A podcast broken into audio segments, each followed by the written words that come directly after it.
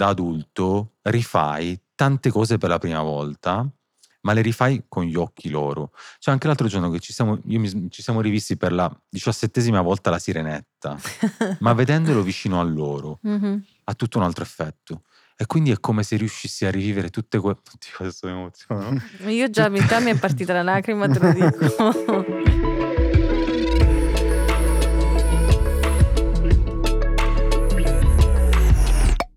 Libera di scegliere. Questa ad oggi è l'unica certezza che ho sul futuro di mia figlia.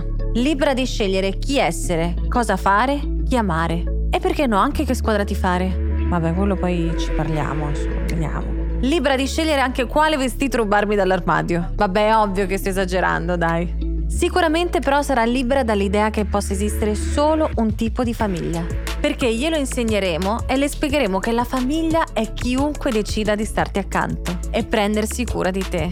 Capito Lillo? Comunque non so se è perché si sta avvicinando il momento o perché con questo podcast sto davvero imparando un sacco di cose. Ma devo dire che mi sento molto più tranquilla. Dite che forse sono pronta? No, eh, tutta un'illusione. Dai, ma io ci stavo credendo davvero. Io sono Diletta Leotta e questo è Mamma Dilettante. Allora, voglio iniziare questa puntata raccontandovi questo aneddoto. Praticamente è arrivato Cristiano, l'ho conosciuto, ci siamo salutati e poi è arrivato Carlo. E io ho detto, Carlo, ho già conosciuto tuo marito. E Carlo mi ha detto, ah, allora hai conosciuto una parte di me. Carlo e Cristian De Florio. Ciao, Ciao. ragazzi. Ciao, ciao. ciao. Ma Papà sei stato così scelta. romantico? Sì. Hai visto? Ma solo quando non ci sei tu, perché mi viene infatti, meglio. Che sorpresa. Infatti lo volevo raccontare per questo, ho detto che romantico. Non è sempre così. No. Avevo anche gli occhi a No. cuoricino quando te lo dicevo. Eh, ma poi ti è venuto anche molto naturale. visto? Però non sei così. Sì, sì, sono così. Sono così, però non, non sempre perché sennò poi si stanca di me, no? Hai ragione. Quindi la faccio un po' penare Bisogna cosa. tenere sempre un po' di Esatto, pepe. Assolutamente, necessario, soprattutto dopo due figli. esatto, perché voi siete papà per scelta. Io vi ho stalkerato un po' su Instagram, ragazzi, siete pazzeschi, mi fate morire da ridere. Grazie. Ma di chi sono le idee? Cioè, chi è il più simpatico della coppia? Ditemi la verità. Ah, più simpatico non saprei. Mhm. Siamo. Amore, tu hai tantissime doti, però non sei proprio. No, esatto. Io sono quello antipatico, dobbiamo essere sinceri. Io sono quello probabilmente più antipatico, però dal punto di vista creativo funzioniamo perché insieme. ci lavoriamo insieme. Sì, sì. E con i vostri figli siete anche così ironici? Nel... Tantissimo. Guarda, io dico sempre che noi siamo fortunatissimi, nel senso che Julian e Sebastian eh, sono, sono i nostri mini me e ci assomigliano tantissimo.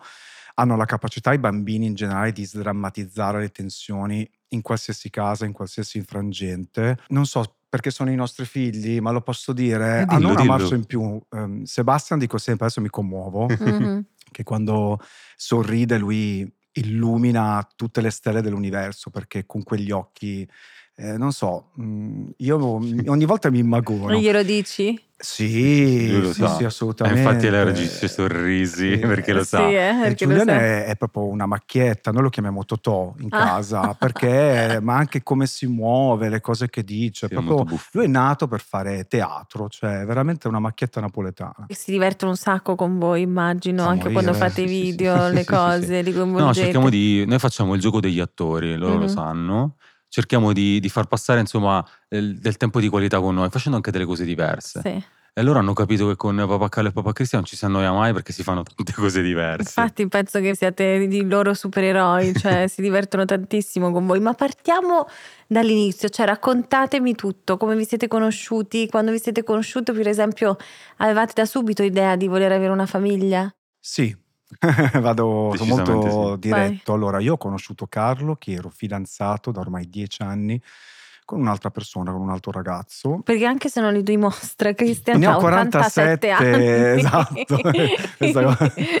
Quindi sono un rovina famiglie, si può dire. Esatto, tu sei una rovina famiglie. No, dai. No, lo sei, certo che lo sei. Vabbè, Eh. ma capito, io stavo lì tranquillo. Vabbè, ma eh, meno senso- male, No, dai. guarda, era, era veramente una- un amore tossico, era arrivato ormai al capolinea e con Carlo è successa una cosa stranissima perché noi ci siamo incontrati un'estate giocando a beach volley perché eravamo all'epoca, eravamo in forma Sportivi. dei giocatori di pallavolo sportivi. semi professionisti e siamo capitati per caso a giocare nella stessa squadra. Eh, Eh. Io non E mi da lì non mi ha tolto più gli occhi di dosso. Se ti ricordi bene, proprio il primo discorso che abbiamo fatto in riva al mare, abbiamo lì capito e compreso che entrambi avevamo questo fortissimo desiderio di genitorialità. E lui forse un po' più forte perché anche essendo dieci anni più grande di me, eh, lui mi disse guarda io nel futuro mi vedo papà con qualcuno o senza, ma io ho veramente necessità di donare questo bagaglio di amore che ho dentro che è spropositato. Eh, io ce l'avevo anche, però sai, l'ho conosciuto che avevo 27 anni, ero un po' più piccolino, eh, comunque vivevo a Milano, nel pieno della carriera insomma, professionale lavorativa, però anche in quel caso il famoso compromesso, no? ho accelerato questo, questo mio istinto genitoriale perché volevo fare questo percorso insieme a lui perché mi sono accorto che era lui la persona giusta con cui, con cui creare una famiglia. Eh sì, è vero. E, e quanto è stato difficile poi questo percorso? Difficilissimo. Difficilissimo, Per eh? le coppie di papà è molto difficile. E in Italia noi non ci possiamo sposare, non abbiamo diritto quindi neanche all'adozione, né come single né come coppia. Ormai siamo rimasti l'ultimo paese in Occidente. Dove vi siete sposati voi? E ci siamo sposati uniti civilmente sul lago di Como. E, e poi. eh, Vuoi raccontare la quando- proposta di matrimonio? No, volevo parlare di come Ah, abbiamo avuto i scusami. figli. Ma io voglio sapere anche la proposta. Certo. Allora, io dico, allora, parti te dalla proposta, andiamo, andiamo in ordine. Vai, fa- signor Va giudice. bene. Tu hai chiesto a lui. Non lo so, vuoi dire... No, No, in realtà lui ha io- chiesto a me. io- Io, non credevo nel matrimonio Ah, inizialmente. tu non credevi? Cioè, per me, io credevo nella relazione a lungo termine, credevo cioè, volevo costruirmi un- una famiglia, avere un qualcosa, ma non nel, nel pezzo di carta non Mhm. ci ho mai creduto. Mhm. No, Arrivo io- da una famiglia Ma con lui è fallimentare. siciliano, Ma Ragusa. esatto, lui è Io tradizionale. È tradizionale, Lui neanche i figli li faceva fare se non lo Ma, sposavo. fi- ma certo. E quindi questa proposta? Allora, considera, fino al 2016 ovviamente non era possibile perché bisognava aspettare la legge Cirinna. Io ho iniziato a pensare, ho iniziato un- un po' a lavorarlo ai fianchi, no? Ma adesso che è passata questa legge, cosa ne diresti? Ma sai che bello, comunque immaginati quel giorno davanti ad amici, parenti, insomma, io facevo urlare non il nostro... Lui diceva- zero. Lui, guarda, mi rispondeva sempre in questo modo qui, niente per sempre tranne i figli, perché per lui era quello L'obiettivo. l'obiettivo. cioè nel senso che lui tranquillissimamente avrebbe fatto una famiglia con me, ma senza, senza sposarsi, senza unirsi civilmente, no? Perché mi diceva comunque l'amore, sai, evolve, cambia. Quindi innanzitutto il mio primario obiettivo è quello di diventare padre, Mhm. quello di costruirmi una famiglia con te. E Vabbè, oggi alla io- luce di un matrimonio e dell'essere padre gli dai ragione o no? Assolutamente sì, Mm. però quel giorno per, per me, per noi era necessario. Mhm. Era necessario perché, vabbè, È innanzitutto stato perché anche uno io- dei giorni più belli della nostra Sì. vita, possiamo dirlo. Innanzitutto Eh. per tutto il tempo che ho impiegato per creare quel video stile Maria Di Filippi, cioè che erano tipo 4 minuti e 50 di presente quelle immagini di repertorio con quelle, con quelle canzoni strappalacrime. Ma questa è la proposta? Sì, allora io ho preso tre giorni da, da lavoro per Sì. creare questo video, tre Ma giorni. che carino. Infatti non ho potuto dirgli di no. Esatto. Ma ci Cioè, mi ha mancherebbe. incastrato così, Ma meno Con, male. eh, 200 rose rosse di cui ho fatto fare, già l'anello ce l'avevamo, Ok. e quindi ho fatto fare questa- questo anello a forma di rosa rossa. Mhm. e, e avevo preparato tutto per questo sabato mattina, no? Fatalità, quel sabato mattina io dovevo andare a ritirare queste rose e io ho detto guarda Cri, non riesco a stendere la lavatrice perché ho abbiamo da fare una litigato, roba. abbiamo fatto una litigato. litigata furiosa perché io andavo in palestra, gli avevo chiesto di Favoloso fare lui. una cosa Dovevo per me perché avevo bisogno dovevo delle camicie per altro, andare cioè. al lavoro e, poi da quella litigata, posso dire anche abbastanza... Sì, è sbattuto- mi ha sbattuto la porta in faccia, lo possiamo Ma dire. per la lavatrice? S- No, Sì. per, per ritirare le camicie in lavanderia. Ah, dovevo ritirare Io- le camicie della Io ho sbattuto quella porta, sono uscito fuori Adesso per andare in palestra. Al mio rientro apro la porta e mi trovo la casa invasa da rose rosse in ogni angolo e questo mega schermo Che poi, con questo video emozionale, con una musica in sottofondo e lui che mi fa la dichiarazione e si mette insomma in ginocchio e poi aveva fatto questa, questa rosa con uh, questo anello mm, con una rosa e me lo mette al dito e mi dice vabbè mi vuoi sposare? Cioè, avevo comprato anche, Eh. cioè, presente i, come si chiamano, i, i telecomandini per far partire da lontano? Cioè, capito? Per me doveva essere tutto e perfetto. io gli ho detto Maria Di Filippi sì ti sposo esatto. Questa cosa è molto siciliana Sì. comunque. Però mi hai detto sì, mi ha detto non posso dirti di no, cioè Esatto. capisci? Non è che me la dà vinta manco in quel momento. Esatto, esatto. Che bello però. Sì, sì, sì. Ti sei emozionato, dai. Sì, mi sono emozionato, ma anche il giorno del nostro matrimonio è stato È stato bellissimo. bellissimo. E poi l'altro, insomma, momento indimenticabile è stato quando per la prima volta abbiamo visto Giulian e Sebastian. Ecco, raccontatemi il percorso, come è stato, perché mi hai detto è molto complicato. Eh sì, è complicato perché le coppie di papà mh, sono obbligate ovviamente ad andare all'estero quando vuoi perseguire questo desiderio, vocazione di genitorialità, che ricordiamolo è legittimo, abbiamo tutti. E io e anche Carlo avevamo insomma questo bisogno di amare e di donarci completamente e sapevamo anche di avere i, mezzi dal punto di vista insomma anche mh, strumenti emotivi, intelligenza emotiva. Il percorso obbligato era quello di andare negli Stati Uniti perché le uniche agenzie di surrogacy, quindi di gestazione per altri, che eh, sono aperte alle coppie di uomini sono o in Canada o negli Stati Uniti. La nostra scelta è caduta sulla California, uno Stato americano che ha liberali. legiferato ormai da 30 anni sul tema della GPA, quindi sapevamo non ci sarebbe stato insomma alcun tipo di sfruttamento delle donne e c'è una GPA commerciale o altruistica, ma le donne sono autodeterminate, quindi fanno delle scelte libere e consapevoli. E abbiamo iniziato questo percorso che è durato un po'. È durato un po' perché devi entrare in agenzia, ti devi far conoscere, ti devi fare scegliere dall'eventuale eh, gestante, Ah, ti portatrice. devi fare Sì, sì, scegliere? è lei che certo, è sceglie. Non lei. siete voi che scegliete? No. No, questo è un altro tipo di narrazione che purtroppo Ah. non viene detta in Italia. Noi abbiamo, abbiamo inizialmente fatto delle Skype call conoscitive, però l'ultima parola è della, Della della gestante. gestante. È lei che sceglie la coppia con cui intraprendere questo percorso, perché è una roba veramente intima, veramente personale. Devi entrare in sintonia, in alchimia, e non solamente con noi, ma perché poi ovviamente anche con tutta la sua famiglia Certo. perché hanno partecipato a questo percorso che ha portato poi alla generazione di vita di Giovanni e Sebastian, il marito, i figli di Crista, la madre, la nonna, cioè loro... Quindi è stata. Crista a scegliere voi, Sì, non sì, voi sì. a scegliere No. Crista praticamente. Ci siamo Mm. fatti, come dire, tanti chilometri, abbiamo preso tante volte l'aereo, siamo andati a Las Vegas Uh, eh, per primo farci incontro. conoscere, per Come è andato il primo incontro?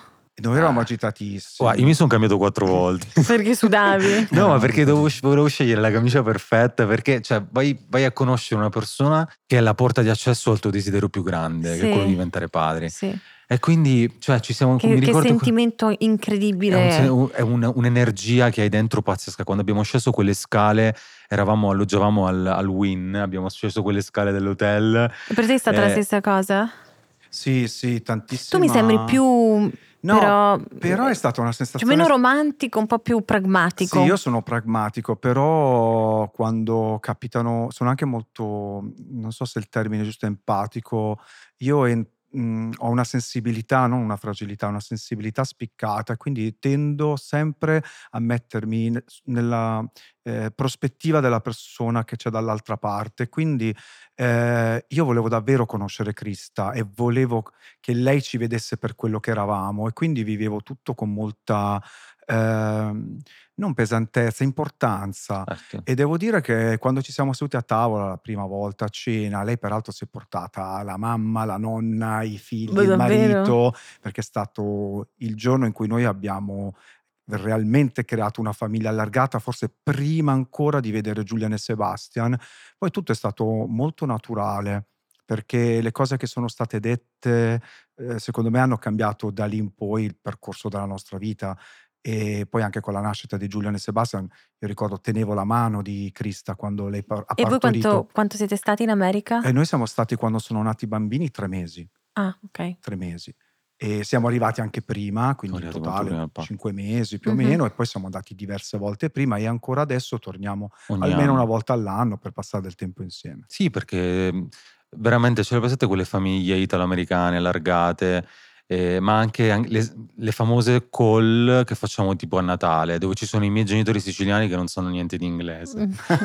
Cioè che mio Quindi padre anziché traduci. esatto, cioè mia mamma a un certo punto mi ricordo l'ultima call che abbiamo fatto a Natale, c'era mia madre che cercava di spiegare alla mamma di Crista la ricetta della caponata siciliana, tutto questo in siciliano. Io non lo so se si sono capite, No, però mentre lei buttava cioè- la qualsiasi dentro quel Esatto, tacchino, stava facendo un tacchino ripieno, io peraltro un'immagine, vedevo. ti rendi conto che eravamo tutti lì per un'unica motivazione, che Mhm. sono Giovanni e Sebastian, perché poi io e Christian abbiamo anche questo, questo stile anche un po', un po' americano, genitoriale, no?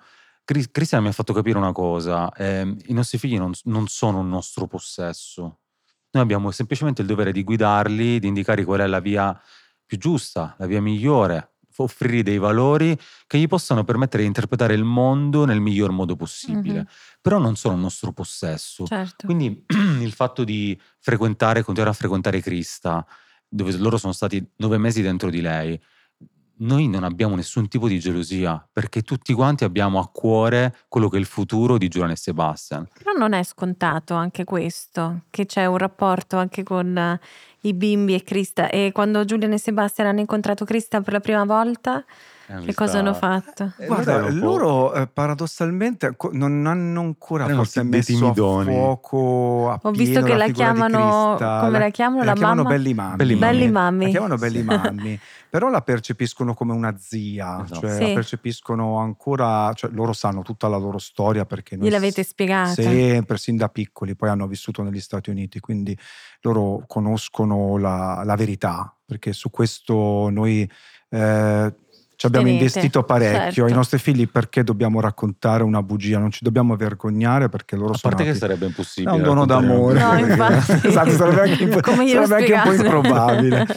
No, mh, c'è un legame, in realtà il legame che ha lei con loro, che ovviamente mh, noi ne parliamo spesso, lei dice io li ho portati in grembo, non sono i miei e non sono i miei figli ovviamente, però si crea quel bond, come lo chiamano gli americani, per cui anche lei ha piacere insomma a passare del tempo con loro, è reciproco e noi pensiamo che sia un percorso giusto, quello alla gestazione per altri, e peraltro succede così nel 90% delle coppie, ma non si dice, ma questa è la narrazione, che si instaura un rapporto proprio di famiglia, un legame indissolubile.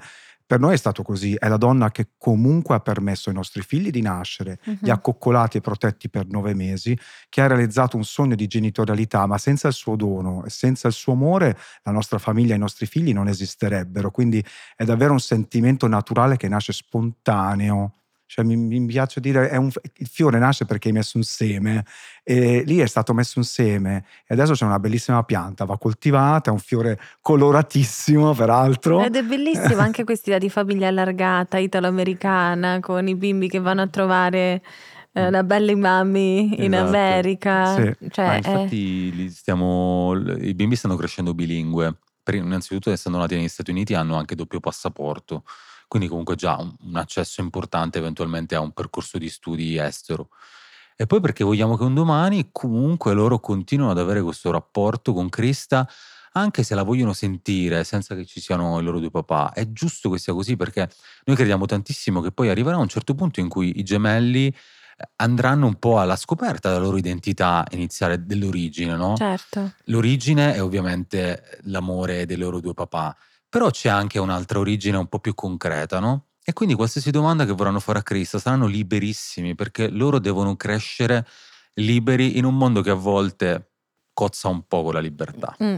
Eh, c'è tantissimo amore però in voi, Sì. in, tu- in come vi Totale. esprima- Sì, c'è un amore Totale. incredibile. Sono proprio fortunati. Sono proprio i vostri imbambolato figli, quando sì. guardo i nostri figli. Co- cosa- la prima volta che Mm. li avete conosciuti, visti, toccati, stretti? No, un'emozione fortissima. eh, ti ripeto, Io se- proverò questa emozione tra poco. Eh, guarda, Cioè- eh, a parte la curiosità, io ricordo. È vero. Sì, quello è forse una intanto delle- il volerli Le sognavate? vedere. Sì, Sì, ma noi sì, passavamo, mi ricordo, le serate prima di addormentarci, ah, perché sai, un padre rispetto a una madre non lo sente, quindi deve lavorare tantissimo di fantasia. Mhm. E quindi noi immaginavamo, anche rispetto ai racconti di Crista, di come si muovevano, per esempio c'era Giuliano che era totalmente irrequieto, e infatti è totalmente irrequieto anche oggi, Seba invece dormiva in continuazione a tal punto che ogni tanto Crista si spaventava, andava subito in ospedale Perché per durante la gestazione voi eravate sempre in contatto. Perennemente, tutti i giorni, Noi videochiamate, vivevamo- chiamate, addirittura gli passavamo le canzoncine che lei appoggiava il telefonino sulla Ah. pancia per fargli sentire anche la nostra voce. Perché voi eravate in Italia e lei in America? Sì, sì, sì. sì. Ma poi vivevamo una doppia vita perché ovviamente Las Vegas il fuso orario è nove ore indietro, quindi ah, Las le- Vegas, certo. Quindi le, le ecografie, perché lei portava sempre la madre che faceva la, la call, la Skype call o comunque ci sentivamo, erano tutte alle 3, alle 4 di notte, quindi noi vivevamo di giorno la vita italiana e La di notte sera la visione eravate a Las Esatto, Vegas, eravamo negli Stati praticamente. Esatto. Sì, ma infatti praticamente non abbiamo iniziato a dormire già nove mesi prima rispetto a quello che poi è stato. E raccontatemi un po' quando sono arrivati in Italia, come, come- quando sono arrivati a casa, quando Allora, la siete prima notte è stata papà. una tragedia. Io non so, forse Quando non siamo erano tornati- tanto convinti di siamo- rientrare in esatto. Italia i bambini. Perché abbiamo fatto tre mesi da quando sono nati, ma anche per fare una cosa, anche in questo caso proprio la voglio dire perché c'è dell'onestà in quello che noi facciamo. Cristian ogni giorno si tirava il latte Mhm, e lo portava a noi ogni giorno fresco per, per permettere loro di prendere il colostro. mhm. Perché dal primo giorno noi abbiamo fatto in modo che eh, i bambini avessero tutti gli strumenti a disposizione per crescere in maniera più sana e più equilibrata. Poi arrivavano i re magi perché lei portava il latte, ma poi c'era la madre che aveva portato il polpettone e le cose da mangiare perché ovviamente Quindi al- Due praticamente gemelli. davano da mangiare a tutti, Sì, ai bimbi, a voi. Sì, perché, esatto, perché poi ovviamente con i gemelli all'inizio ci siamo divisi la giornata esattamente proprio 12 ore uno e 12 ore l'altro. Mm. Perché, Però posso dire, Eh. intanto momenti indimenticabili, cioè Giuliano e Sebastian da piccoli non erano proprio due bambini facilissimi da gestire, poi erano in due perché non sempre erano no, sincronizzati sincronizzati, nel voler fare riposino o mangiare nello stesso momento, quindi eh, era importante insomma che noi fossimo sincronizzati con loro ma fossimo disponibili H24, ma io non, ho, non, ho- non- non potevo immaginare che l'essere umano potesse essere così pronto, eh, che potesse avere tutte quelle energie finché non hai un figlio. quel- quel- quella cosa non la sai. Cioè, Di io ho lavorato un anno e mezzo, lui stava a casa e la notte praticamente non dormivo perché i bambini facevano una poppata ancora ogni due ore. E mm, per un anno e mezzo io non ho dormito e quindi io il pomeriggio ricordo ancora in ufficio le persone mi parlavano, ma io dovevo le- guardare il labiale perché non comprendevo cosa Per stessero un anno e dicendo. mezzo non hai Eh, dormito. all'inizio. Eppure sono sempre stato vigile, presente soprattutto a casa con i bambini, magari un po' meno al lavoro. Mm. Però quello è proprio un sintomo di quanto la natura è perfetta, no? Come i sensi si acutizzino quando devi prenderti cura della prole, no? Che tu Sì. sia papà o mamma, se tu vuoi prenderti cura dei tuoi figli, le energie le trovi, insomma, Sì. non ci sono È scuse. quel famoso sesto senso genitoriale che fai fatica a spiegare agli altri. E che Dici, pensi viene di non natura- cioè, verrà anche a me. Ma certo, In maniera naturale. Guarda, Assolutamente. intanto sicuro non dormirai, almeno te lo auguro perché sono Io anche spero stufo di dormire, perché un anno e sentire mezzo di senza gente dormire che- non sono pronta. No, no, io ti auguro invece di non dormire perché sono stufo di queste persone che la notte dormono. Non ho dormito io, non dormite neppure voi. Facciamo così. Però vabbè, parte- però cioè, il rovescio della medaglia ovviamente certe litigate che ci siamo fatti in Ah, quel beh, primo certo, anno. sì, sì. Ma poi sai, lì eh, penso che la privazione di sonno Eh, sia una sì. delle cose più, cioè è la cosa per eccellenza più difficile per un essere Sì. umano. E quindi noi litigavamo, ma ci ritrovavamo due ore, tre ore dopo a non ricordarci più il perché litigavamo, no? Mhm. E a chiederci scusa perché sapevamo che erano volate parole grosse, perché proprio eravamo totalmente privati, Esauriti. esatto, totalmente esauriti. Ma quello è un grande insegnamento Sì, anche certo. nel percorso di vita di coppia, perché è, è- è vero, quando hai bambini piccoli, quello forse è una delle prime tappe più complesse Mhm. per i neogenitori mantenere insomma salda la coppia, perché davvero la stanchezza gioca brutti scherzi. Sì, Sì. perché È abbiamo, una palestra, eh? È una Sì. palestra. abbiamo capito che i rapporti di coppia non sempre si possono vivere a 110 all'ora. Ci sono dei momenti in cui devi mettere tutto in salvo, in cassaforte, magari stando fermo, però senza viverlo ad alta velocità, perché sai che quello che hai costruito è molto più importante del momento che stai vivendo.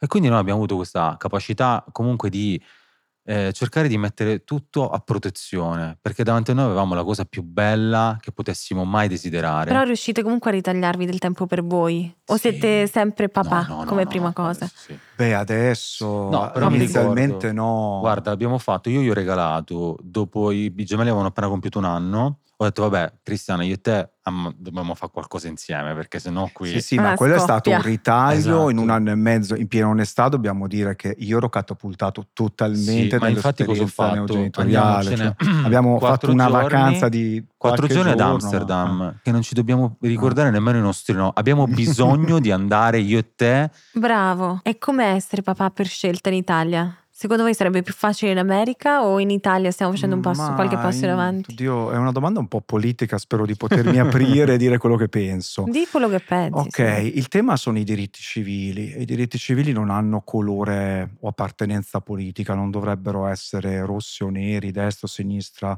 Le persone sono persone. Mi spiace ecco che in questa narrazione che ultimamente ha la politica, che da sempre però strumentalizza la nostra comunità e il tema dei diritti per i suoi fini, si sia perso un tema importante, appunto che la vita delle persone, la libertà delle persone è il valore più importante, ma poi non è che lo diciamo noi, nel senso sono anche sanciti nella Costituzione. Forse dovremmo tornare a essere un pochettino un po' più coerenti con una tradizione laica e occidentale, Mhm. che è quello che poi insomma rappresenta quello che siamo come popolo, ma è anche come volevano i nostri legislatori, un dito che indica una direzione dove un popolo deve, deve guardarsi, perché quelli sono i propri valori, e andare a braccetto, Mhm. nel rispetto di chiunque.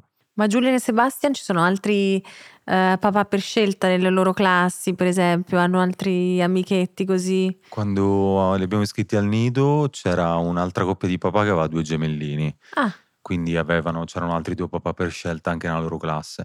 Quello che ci vogliono raccontare è totalmente diverso da quello che realmente accade nella nostra vita. Perché a noi ci, per- ci percepiscono come due genitori. Poi ti posso dire una cosa, Diletta, non frega niente a nessuno che poi siano due uomini la sera che si coricano insieme. ma certo. Perché quando vedono Giuliano e Sebastian, che sono esattamente come tutti gli altri bambini perché fanno i capricci quando devono fare i capricci e litigano per, per avere la- l'egemonia dell'amore dei loro due papà, quando vedi esattamente che sono bambini esattamente come tutti gli altri, poi te lo dimentichi perché ricordiamoci che il, il- il bene primario, l'interesse primario deve essere dato ai bambini. Eh, E quindi le persone Poi noi, che non- vivono... noi frequentiamo, ne- nella società in cui viviamo, le persone non sono ostili. Noi veramente troviamo tantissimo amore, tantissimo rispetto, anche voglia di conoscere la nostra storia, i nostri bambini. Davvero è un problema delle istituzioni, in questo caso, della politica, ma non vogliamo eh, tornare lì, anche se sarebbe importante, ma bisognerebbe fare un discorso molto profondo. Il progetto di Papà per scelta però nasce anche per quello, non essendoci una rappresentazione, non essendoci la possibilità eh, di portare questi temi anche sulla TV generalista, sui media generalisti, abbiamo detto, beh, forse è il caso che un canale ce lo apriamo noi, che questi muri che hanno eretto in qualche modo forse si possono, come dire, eh, valicare o forse addirittura sfondare per far semplicemente comprendere che siamo una famiglia esattamente come le altre. Anzi, dove c'è ancora più amore, perché la cosa che emerge immediatamente dal vostro racconto, dai vostri occhi quando parlate dei vostri figli è un amore totale. Eh, Quindi sì, quello, quello sicuro. E poi ho visto un video bellissimo dove uno dei vostri bimbi vuole chiedere di sposare sì. la sua compagnetta. Quindi Sì, vi chiedono il consiglio. Sì, la seconda fase a ieri ha portato, ha, Ah, ha sì. rubato un braccialetto, non so dove, chi- dove l'ha preso quel Dalla zia, a casa Ah, della dalla zia. zia. a casa della zia perché lo deve regalare a questa compagnetta Vicky di cui lui è profondamente innamorato e ci ha chiesto a noi come, come fare la A chi proposta è di che chiede più consigli, diciamo, a... Ma diciamo indistintamente entrambi, Ah, eh, nel senso due. sì sì sì, è il, Sì, a rischio anche di sembrare un po' sburfoncelli, però quando Julian ha capito e compreso che cos'è l'amore, Mhm. è già a cinque anni in grado di raccontartelo a parole sue, no? Io Ma ve l'ha guardato... chiesto o gliel'avete spiegato voi? Che Ma cos'è noi- l'amore? No, noi lui lo sa, insomma, ci vede e abbiamo raccontato, vediamo le foto del nostro matrimonio, c'è, la foto, c'è una foto molto carina in cui io e lui ci baciamo e allora quella foto piace molto soprattutto a Sebastian che dice ah guarda ci sono i papini che si danno i bacini e, e quindi lo sa, lo respira, Mhm. respira l'amore ma respira anche ovviamente quando io e Cristian battibecchiamo perché poi ovviamente c'è anche bisogno di raccontare l'amore in tutte le sue sfaccettature, quando Mhm. facciamo pace, insomma. E, e quindi è, è bello che lui l'abbia compreso e percepito e lo, lo abbia già a cinque anni eh, proiettato verso magari una compagnetta con cui ha un certo tipo di legame. Forse c'è perché- stata anche più attenzione da parte nostra, in quanto famiglia omo- omogenitoriale, sin da piccoli spiegare loro le diverse forme di amore di famiglie e quindi anche la curiosità dei bambini nel, nel voler conoscere anche fa- le famiglie diverse, no? famiglie di due mamme, famiglie di mamme single, famiglie allargate, dove magari i genitori si lasciano e magari hanno degli altri, degli altri figli, perché poi quello che vedono quando vanno a scuola, no? Famiglie senza figli. E perché ci sono quindi anche forse anche famiglie. Eh beh, sì, questa- certo. questo sensibilizzarli, raccontargli la realtà del mondo che c'è là fuori, forse ce li fa trovare anche un pochettino un po' più pronti nei confronti dell'amore, questa voglia di volersi anche loro già a cinque anni Sì. costruire una loro piccola famiglia, no? Sì. Alla fine è un gioco, mi auguro, perché Ah, se si sposa adesso è no. un dilemma. Io da siciliano subito ho detto, mi raccomando devi chiedere ai genitori della Vicky, eh. E prima di tutto. Ma poi non si sposa prima dei 30 anni, Lui questa è cosa l'abbiamo già messa in. Pesantone. Quindi No. tu sei il pesantone Sì, della sì, coppia. su questo è No, è- no, non si sì. può. Intanto non si può sposare. No, prima dei 30. No, no. Vabbè, perché Io No, già no. piango adesso per quando andranno all'università che non li vedrò più. Eh. E lui più apprensivo. Ma allora, su questo siamo... No, in realtà il ansia man sono io. Sei ansia Sì. Ah, ok. Cioè io sono ancora uno di quelli che tutte le sere, siccome io vado a letto un po' più tardi, eh, io ancora controllo il respiro. Metto Ah, lì, sì? sì, sì, sì. Ma eri che- così anche prima? Cioè sei sempre stato così o lo sei diventato Sì, da quando ho sei una papà? mania del controllo. Ci sto Ah, lavorando, ci sto lavorando tanto. Per esempio, anche il fatto di aver paura a volte di volare eh, dipende dal fatto che in quel momento non sono In esattamente in controllo. certo. Eh, e quindi, ovviamente, Vabbè, con i adesso- tu bambini. stai trasferendo queste paure ai tuoi figli, esatto, da, giusto? da, da neomamma è diventata psichiatra. Io psichiatra psicologa, totale, esatto, sì, esatto, questo, sì, su- sì. questo tweet. Io ho switchato totale sulla psichiatria ormai. esatto. Sì, sì. Io ho bisogno dei vostri consigli, però me ne state dando tantissimi, eh? soprattutto anche su- sugli equilibri di coppia che secondo me non sono poi facilissimi. No, non lo sono mai. da, da mantenere, anche mai. perché io con il mio fidanzato stiamo insieme da poco. Quindi, però, questa cosa potrebbe essere molto positiva perché un po' come voi abbiamo fatto tutto in fretta, cioè da subito ci siamo un po' riconosciuti, odorati, captati, no? E da lì abbiamo deciso di fare questo passo incredibile. Io non so che- davvero che cosa mi possa Ma aspettare. guarda che in realtà è stato così anche per noi e io ho trovato sempre forza in una rassicurazione che Carlo mi dava come papà. Cioè io pensavo, appunto perché avevo un po' di sfiducia radicata nel matrimonio, beh, ma anche se dovesse andare male, cioè rimaniamo comunque due genitori, due Certo. papà. E intanto ho scelto una persona che sono sicuro che sarà sempre presente nella vita di mio figlio. Mhm. E questa è una cosa importantissima e ti deve rasserenare. Poi il tuo rapporto da adulto col tuo compagno, con la tua compagna lo, des- lo gestisci da adulto perché sono problemi differenti, ma li devi slegare totalmente dalla tua, cioè dalla tua mansione genitoriale. Che Però è chiaro che il rapporto cambia, che Eh cambia beh, certo che cambia. Diventi una eh. famiglia, Sì, diventi sì, un'altra eh, cosa, fai certo proprio che un altro step. Però diventa anche più bello, secondo Sì, me. è Sì, più molto bello. più bello. Sì, perché, Perché- magari quei momenti in cui siamo veramente io e te ce li godiamo anche in modo veramente molto più Ma profondo. anche i legami, ah, c'è una profondità maggiore, c'è un senso di responsabilità maggiore, si cambia individualmente ma anche come gruppo. Insomma, eh, la famiglia è un bel investimento, è una cosa importante. Eh. No, no, infatti io sto cercando di essere pronta a quel visto, giorno. hai visto come ti sta Sì, direzionando sì, già? Ti sto spaventando. No, no, per carità, Ok. terrorizzata. Esattamente. Non un anno e mezzo. Ti ho visto che stavi già Anch'io. correndo via.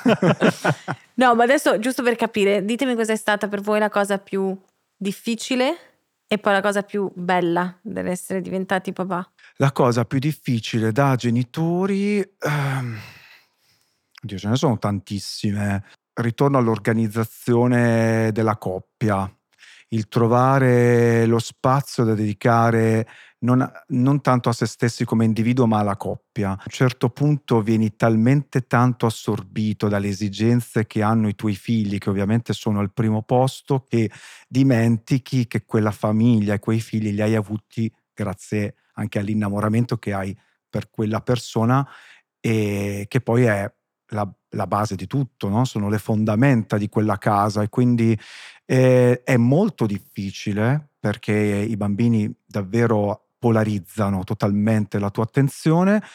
Col tempo, se sei una persona intelligente, inizi a capire che ti devi anche prendere cura di quell'amore, perché quell'amore è fondamentale anche per Per vigilare meglio ed bimbi. essere più presente sui tuoi figli per essere più sereno. È la più bella? Allora, quando si diventa genitori, si sta per diventare genitori, soprattutto il primo periodo, sei convinto che vivrai praticamente nel quasi come se fosse nella ripetizione del giorno prima e nel trailer del giorno successivo. Cioè, praticamente è come se sei convinto che tutti i giorni siano uguali, no?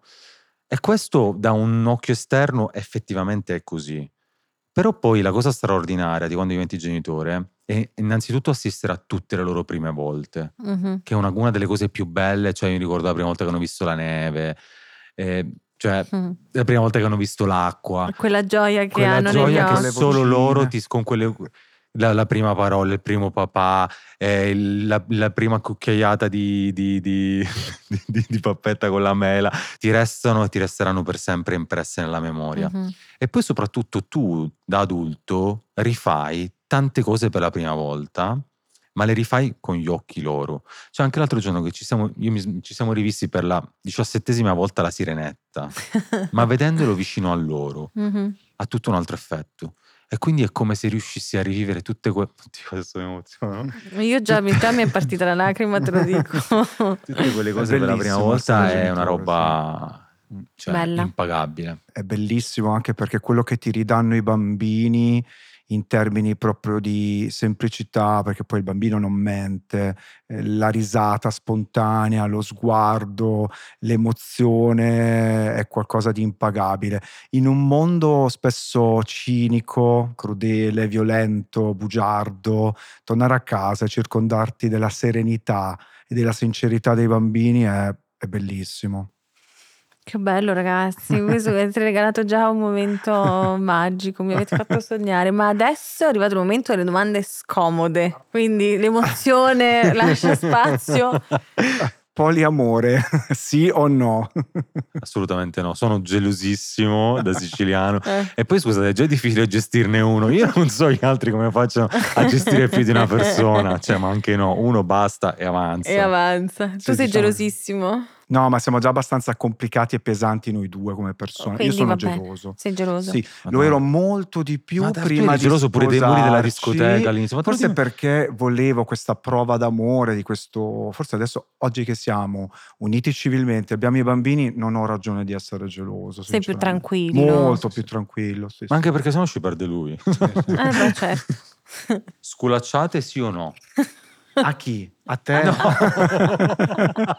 Lo sapevo. A te ogni guarda. tanto una A si te può tu anche dare. te la meriti, Eh dai. sì, Tu effettivamente. non sei mai stato un fanatico dello No, spanking, lo possiamo no, dire. no. Decisamente no. No, i bambini allora, in totale onestà abbiamo sempre detto no, le sculacciate no, le sculacciate no. È capitato che qualche Ah. volta ovviamente non fortissimo, parliamo di appena appena, però ci sono dei momenti in cui i bambini Ti fanno proprio da genitore, testa. se io dicessi, e lì lì è una sconfitta, eh, nel Mm. senso che tu genitore quando arrivi a alzare molto la voce, dargli la pacchetta sul sedere, un po' ti senti in colpa perché dici vabbè, forse come genitore ho fallito se non riesco, però ogni tanto da genitore di merda si può dire in- su cui Sì. dovevo lavorare è successo, se ti Sì. dicessi di no sarei bugiardo. Come rispondete quando vi chiedono chi dei due fa la mamma? Allora, dipende a chi sta meglio la parrucca al mattino. Solitamente rispondiamo così. Ma guarda, noi Ma vogliamo... perché ve lo chiedono? Eh, Eh. Davvero? Sì. Ancora sui social. sui social, sì, eh, sì. ma- ma allora perché c'è questo, mh, noi anche tramite il nostro progetto editoriale, no? Vogliamo far passare eh, il concetto di istinto genitoriale, che tanto al maschile quanto al femminile. Certo. E che soprattutto il padre può fare allattamento a parte, può fare tutto. Non c'è una cosa che non sa fare. Quindi anche dare lustro, responsabilità e importanza alla figura paterna, che non deve essere visto come il solito eh, sostituto panchinaro, è cogenitore, tanto quanto la donna. E quindi noi rispondiamo in questo modo, noi sappiamo far tutto, abbiamo due stili genitoriali diversi. Forse la cosa bella della nostra famiglia è che le nostre regole ce le siamo scritte sulla base delle nostre predisposizioni. Cioè, per esempio, Christian è uno di quelli che lui adora averceli appiccicati quando dorme la notte. Io, per esempio, non riesco a dormire se ce l'ho appiccicati e quindi spesso dormono con lui, no? Sì, ma al di là dei Eh, ruoli, eh, no, questo è voglio- no, no, ma hai assolutamente ragione, però questa domanda è ovviamente figlia di un pregiudizio, perché nessuno chiede a una famiglia monoparentale quando la mamma è andata via o il padre è andato via, dov'è tua madre, dov'è tuo padre, perché eh, è una domanda che non fai e non capisco perché a una famiglia omogenitoriale quella domanda la devi fare. Mhm. Un genitore c'è o ce ne sono due, ma che domande ti fai? Cioè, nel senso, Certo. saranno un po' cavoli loro come gestiscono la loro famiglia, nel Certo. senso, no? Però può capitare spesso anche alla donna, no? Quando una Certo. donna poi lavora, appunto parte, allora magari non c'è, e invece se ne occupa il padre. E c'è un po' di competizione, cioè si può creare, questo ve lo chiedo diciamo, per interesse mio personale, un po' di competizione tra eh, genitori, nel senso, ah io ho Eh fatto sì, questo, ho Noi fatto ci abbiamo più. scherzato ho fa- anche, abbiamo fatto un reel, un contenuto. Io penso che tu- in tutte le famiglie, anche le migliori famiglie, eh, ci sia sempre una gara di chi fa di più, chi fa di meno, o, o qualcuno che effettivamente fa di più dell'altro e quindi si creano questi disequilibri per cui nascono insomma anche dei battibecchi. Sì, cioè nel senso Penso che, che sia il- naturale sì, che sia così, sì, sì, no? sì. Però anche in Eh. quel caso bisogna sempre prenderla, cioè anche nel migliore dei modi, nel senso che può capitare che un giorno fa uno qualcosa di più, può capitare che uno fa qualcosina di meno. Io faccio di C'è più, sempre- per esempio. Ovviamente. Cioè, Ma non, perché- non mi che non vergogno avevo dire dubbi. che faccio di più. La diaga- Ho capito, ma se, se tu ti svegli alle sei e mezza, cioè, ma, ma a me non mi, viene, tempo, più tempo. non mi viene per l'anticamera del cervello di svegliarmi alle sei e mezza. Quindi alle sei e mezza, alle sette e mezza, otto, hai un sacco di tempo a disposizione. no, sono e equilibri che abbiamo trovato all'interno della nostra famiglia, magari, o anzi, non magari, tu effettivamente fai eh, lavorativamente parlando delle cose in più e io faccio delle cose più in casa, ma va bene così. Certo, abbiamo trovato è il nostro vostro equilibrio, e va bene così. Ma la cosa bella è che poi questa cosa si è rovesciata perché il primo anno e mezzo ero io che stavo in casa e lui andava a lavoro. Eh sì, è vero. Eh, Prima lavoravo poi- io. Esattamente, e poi si è rovesciata. Quindi questa è anche la cosa straordinaria, anche secondo me la flessibilità con cui eh, i bambini sono cresciuti, no? Ah. Perché prima li accompagnavo io a scuola, adesso li accompagna lui, prima li andavo a prendere io, adesso li va a prendere. Chissà quante altre cose cambieranno Esatto, esatto. adesso che diventeranno più grandi, nella fase Esatto. preadolescenziale. Oh, Gesù, non ci fai Uh, pensare, figurati. Cosa fareste se trovaste i vostri figli su un sito porno? Beh, allora, ovviamente mi auguro che siano almeno adolescenti. E allora ci abbiamo in realtà pensato perché noi siamo abbastanza attenti anche al discorso dei social, anche i bambini è vero fanno parte di un progetto ma cerchiamo sempre di limitare la loro esposizione solo a determinati contesti. Ci siamo sempre detti quando arriverà il momento saranno curiosi come tutti noi lo siamo stati, avranno accesso. Ma eh, non cadrà al mondo, nel senso non ho questo pregiudizio sul porno in generale, però sarò attento perché credo, e questo è un pensiero personale, ma penso di condividerlo con Carlo, che mh, non tutti i messaggi che arrivano dal porno siano edificanti e corretti, eh, laddove vuoi educare un ragazzo anche alla sessualità, no? Mhm. E quindi spero di fare un bravissimo lavoro io da genitore e spero che anche la scuola prima o poi si organizzi per poter insegnare la sessualità come si deve, in maniera tale che magari mio figlio non abbia bisogno di cercare nella pornografia mh, insegnamenti, che magari ci arriverà in un'età in cui sarà magari un diversivo, un qualcosa di ludico, ma non qualcosa da cui imparare, perché la sessualità non hai bisogno di impararla lì, insomma. Ma aggiungo un altro pezzettino, per me importante, la cultura del consenso, che si può, si può insegnare anche veramente da piccoli. Adesso, per esempio, noi, mh, io magari intanto quando mi avvicino ho detto ti posso dare un bacino? Magari lo stanno facendo altro, però gli chiedo se posso fare questa cosa, no? E la stessa identica cosa magari chiediamo a loro di fare, per esempio, a scuola. Se Giuliano vuole dare un bacino in guancia a Vicky, gli diciamo sempre prova a chiederglielo prima, perché magari in quel momento gli dà fastidio. E secondo me anche non avere problemi con la pornografia, con la propria sessualità, probabilmente soprattutto per i maschietti, perché io e lui, da padri di due maschietti, abbiamo una grandissima responsabilità, è quella di introiettare da subito proprio la cultura del consenso. Si può spiegare anche a un'età abbastanza tenera per poi arrivare naturalmente all'adolescenza. Bello, questo è un bellissimo insegnamento. Molto poco siciliano perché Molto invece poco Esatto. ti siciliano. Visto prendono che e ti sprint? sbaciucchiano. Che Molto poco siciliano, Esatto. sì. Siamo molto fisici, quindi Esatto. da siciliano credo che sia un ottimo insegnamento che Sì. puoi dare ai tuoi bimbi. Dai, ultima domanda scomoda, che poi dai non sono neanche così scomode. No. No. Cosa speri che tuo figlio non scopra mai di te? Ah, mamma mia, questa è una domanda scomoda. Di la Vedi che è verità, arrivata. però. Allora, io da papà vorrei sempre che i miei figli fossero orgogliosi di me. Quindi se c'è stato un momento della mia vita che non sono stato molto orgoglioso di me, c'è stato un periodo della mia adolescenza in cui sono stato molto fragile. Ho fatto scelte sbagliate, ho frequentato persone sbagliate. Non vorrei mm, raccontare o dover raccontare a mio figlio magari gli errori che ho fatto. Che però ti hanno portato ad essere chi sei oggi. Sì, quello che sono. E le pro- scelte che hai fatto oggi, insomma, secondo me sono frutto anche di quegli errori, no? Sì, Di quegli sbagli. Se, se i vostri figli dovessero sbagliare, dovessero fare qualche errore, glielo concedereste? Ma certo, eh, le persone sbagliano. eh, non voglio assolutamente, penso di parlare anche per Carlo, anzi ti farò parlare prima o poi. non vogliamo che i nostri figli performino per forza. No, no, io anche ho un ricordo, diciamo, dell'adolescenza, ma non perché abbia fatto degli errori, anzi, io fingevo quello che non ero. Nel Mm. senso che ovviamente sai benissimo la cultura siciliana molto Certo. macista e, e quindi io per tanti anni ho dovuto indossare questa maschera eh, per soddisfare le aspettative degli altri e ho sofferto moltissimo perché ovviamente mi vedevo allo specchio e non mi riconoscevo Mhm. quella parte di ero, ero veramente una persona totalmente diversa, una persona che si buttava tutto sul, anche sul cibo, mangiava malissimo, quattro sport per cercare di recuperare perché badavo molto all'aspetto esteriore perché cercavo di puntare su quello per paura di deludere gli altri una volta che avessero scoperto il mio orientamento sessuale. Mhm. Non lo so se... Cos'è che ti ha dato la forza poi di avere il coraggio di essere te stesso? Perché non ne valeva la pena per gli altri.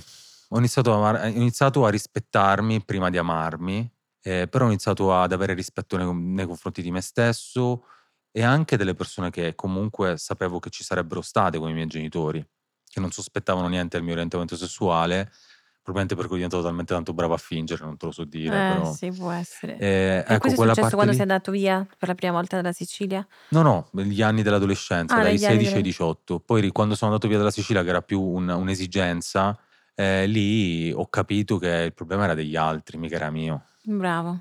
Questo secondo me è un bellissimo messaggio per eh, tutti quei ragazzi che magari sono in una fase adolescenziale non semplice o non è detto che sia solo adolescenziale perché magari c'è qualcuno che si tiene questo È dentro vero. per tutta la vita, e de- deve vero. essere difficilissimo.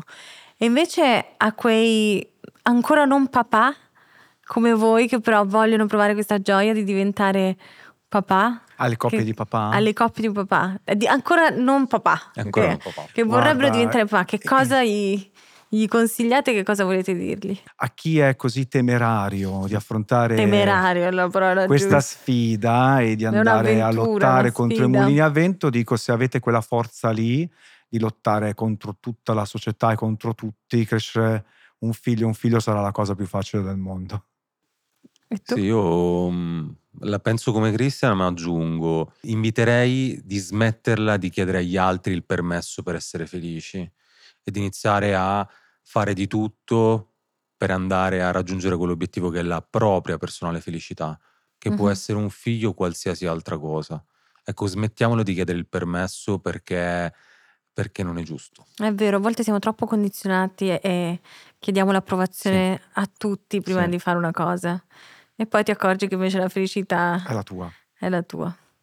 Grazie ragazzi, Grazie a è stato bellissimo chiacchierare È con stato voi. bellissimo per noi Grazie essere mille con te. davvero. Grazie davvero, davvero. voglio conoscere Giulian e Sebastian. Assolutamente. Poi li facciamo conoscere Anche lei. noi, Certo. esatto, vorremmo. Tra qualche bellissimo. mese. Sarebbe bellissimo. Grazie mille. Grazie Grazie per l'ospitalità. Una produzione Dopcast.